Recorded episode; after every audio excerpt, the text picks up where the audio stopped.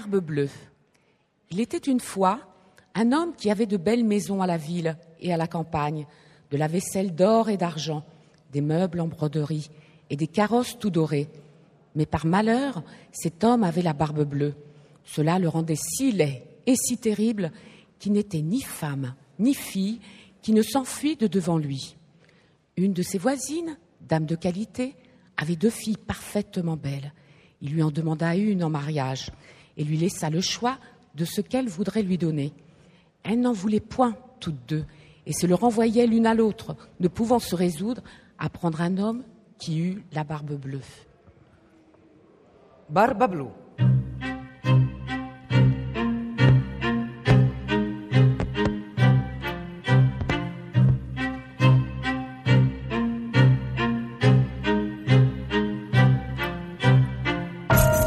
C'era una volta un uomo che aveva case bellissime in città e in campagna, vasellame d'oro e d'argento, suppellettili ricamate e berline tutte d'oro.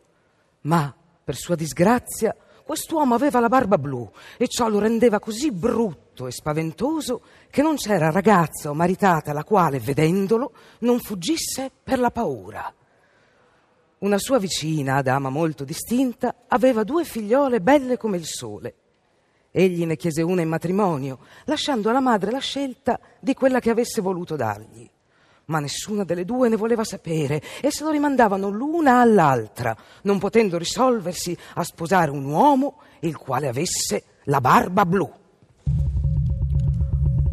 Un'altra cosa poi a loro non andava proprio a genio. Era che egli aveva già sposato parecchie donne e nessuno sapeva che fine avessero fatto. Barba Blu, per far meglio conoscenza, le condusse insieme alla madre, a tre e quattro delle loro migliori amiche e ad alcuni giovanotti del vicinato in una delle sue ville di campagna, ove rimasero per otto giorni interi. Non si fecero che passeggiate, partite di caccia e di pesca, balli, festini e merende. Non si dormiva neppure più, perché si passava tutta la notte a farsi degli scherzi l'un con l'altro. Insomma, tutto andò così bene che la minore delle due sorelle cominciò a trovare che il padrone di casa non aveva più la barba tanto blu ed era in fondo una gran brava persona. Non appena furono tornati in città, il matrimonio fu concluso.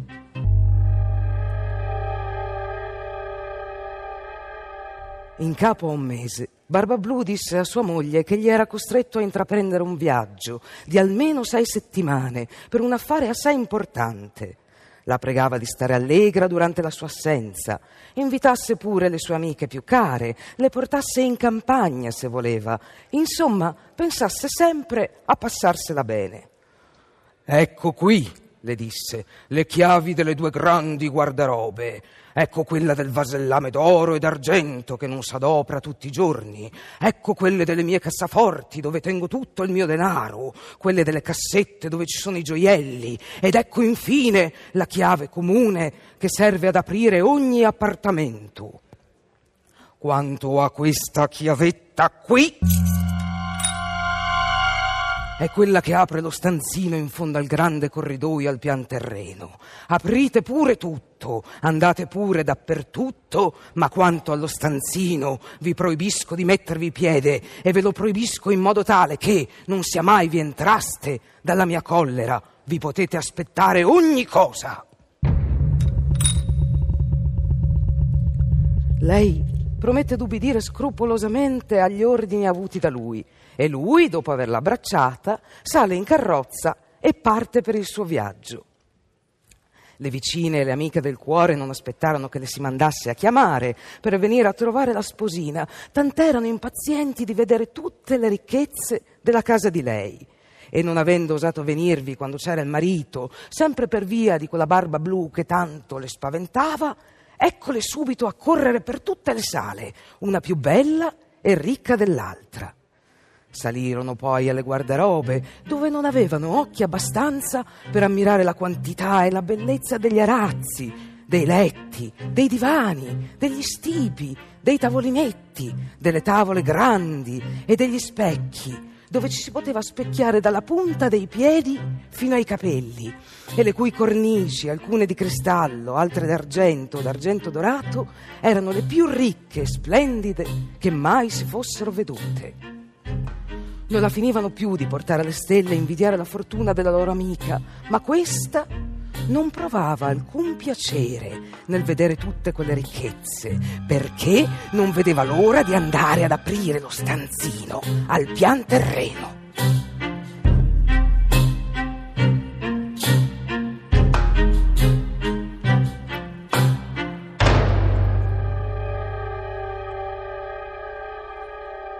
La curiosità la spinse a un punto che, senza considerare quanto fosse sconveniente di lasciare lì su due piedi le amiche, ella vandò, scendendo per una scaletta segreta e con una precipitazione tale che due o tre volte fu lì lì per rompersi l'osso del collo.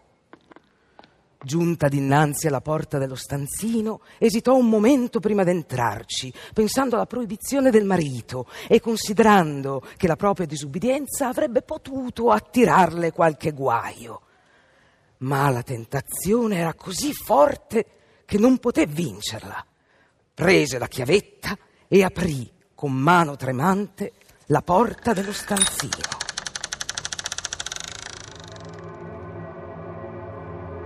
Da principio ella non vide nulla perché le finestre erano chiuse, ma poco a poco cominciò ad accorgersi che il pavimento era tutto coperto di sangue rappreso, nel quale si rispecchiavano i corpi di parecchie donne morte e appese lungo le pareti.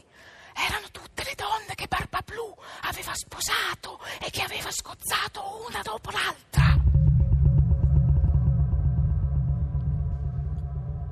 Per poco non morì dalla paura e la chiave dello stanzino che l'aveva ritirato dalla serratura le cadde di mano. Dopo essersi un tantino riavuta, raccolse la chiave, richiuse la porta e salì nella sua camera per riflettere un poco, ma non le riusciva, tant'era la sua agitazione.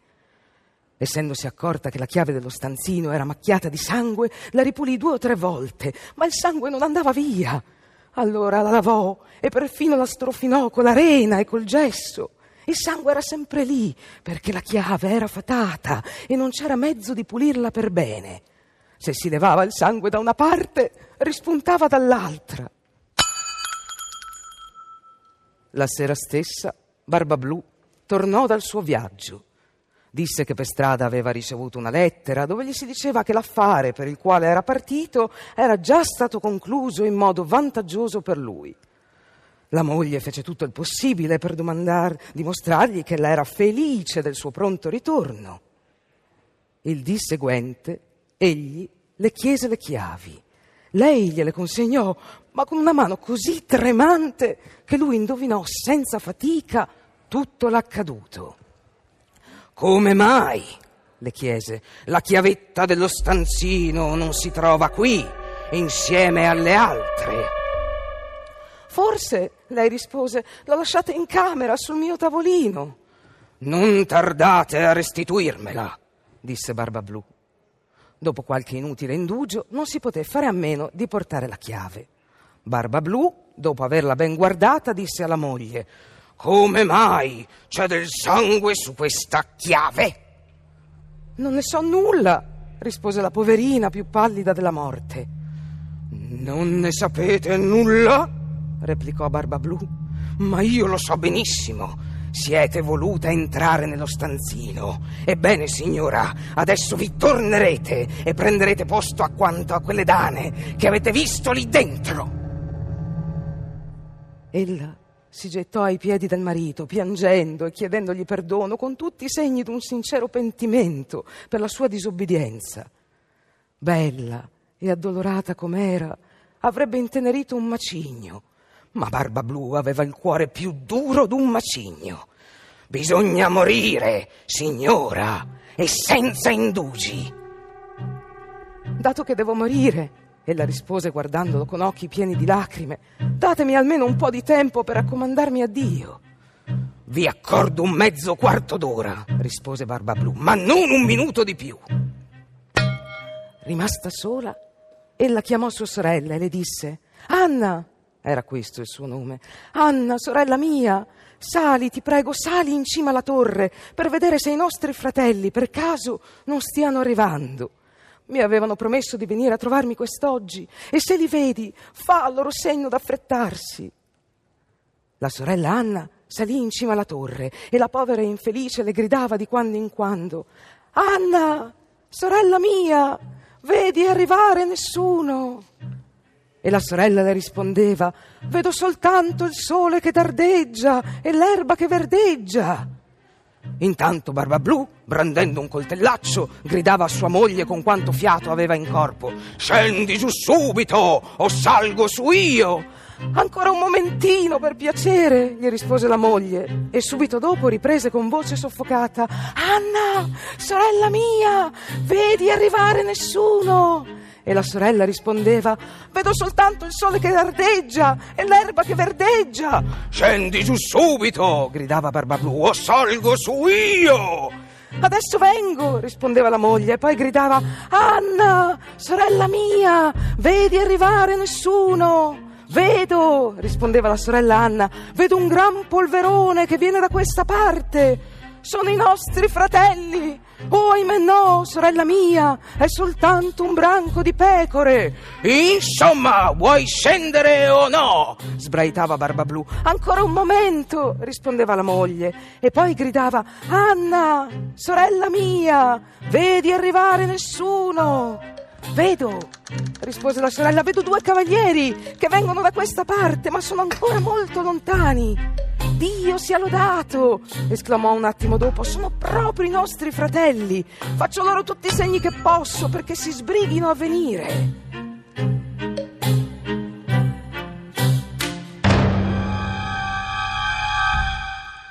Barba Blu si mise a gridare così forte da far tremare la casa.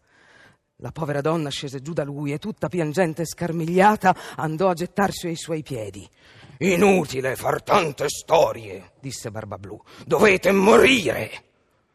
Poi, afferrandola con una mano per i capelli e con l'altra, brandendo in aria il coltellaccio, si accinse a tagliarle la testa. La povera donna, volgendosi verso di lui e guardandolo con uno sguardo annebbiato, lo pregò di concederle un ultimo istante per potersi raccogliere. No, lui disse, e raccomandati a Dio. Poi, alzando il braccio. A questo punto bussarono così forte alla porta di casa che Barba Blu si fermò interdetto. Fu aperto e subito si videro entrare due cavalieri che, sguainando la spada, si gettarono su Barba Blu. Lui riconobbe che erano i fratelli di sua moglie, uno dragone, l'altro moschettiere, e allora si diede a fuggire per mettersi in salvo, ma i due fratelli gli corsero dietro così lesti che lo acciuffarono prima ancora che avesse potuto raggiungere la scala. Lo passarono da parte a parte con le loro spade e lo lasciarono morto. La povera donna era anche lei quasi mezza morta come il marito e non aveva la forza di alzarsi per abbracciare i suoi fratelli.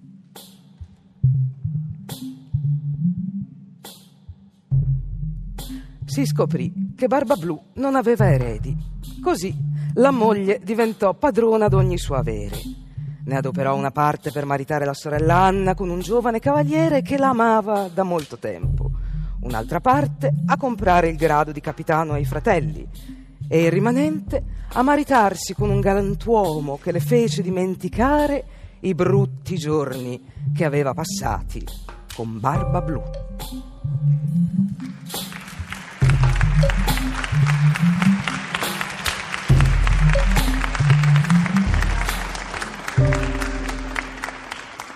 E così Barba Blu venne sconfitto un personaggio davvero spaventoso che nessuno vorrebbe incontrare mai. Viene da chiedersi perché le fiabe di Perrault siano popolate di uomini neri, orchi e orchesse tanto cattivi. E il terribile castellano Barbablù è esistito davvero? Forse sì, o forse no. Nessuno può saperlo con certezza. Queste storie venivano raccontate per insegnare ai bambini e alle bambine a comportarsi bene e a stare distanti da loschi personaggi e luoghi pericolosi. quella curiosità che tanto spesso costa dolori e gravi pentimenti, è futile piacere che una volta raggiunto finisce immantinenti. Eccola lì la morale della fiaba. Attenti bambini, che a volte l'eccessiva curiosità può giocare brutti scherzi.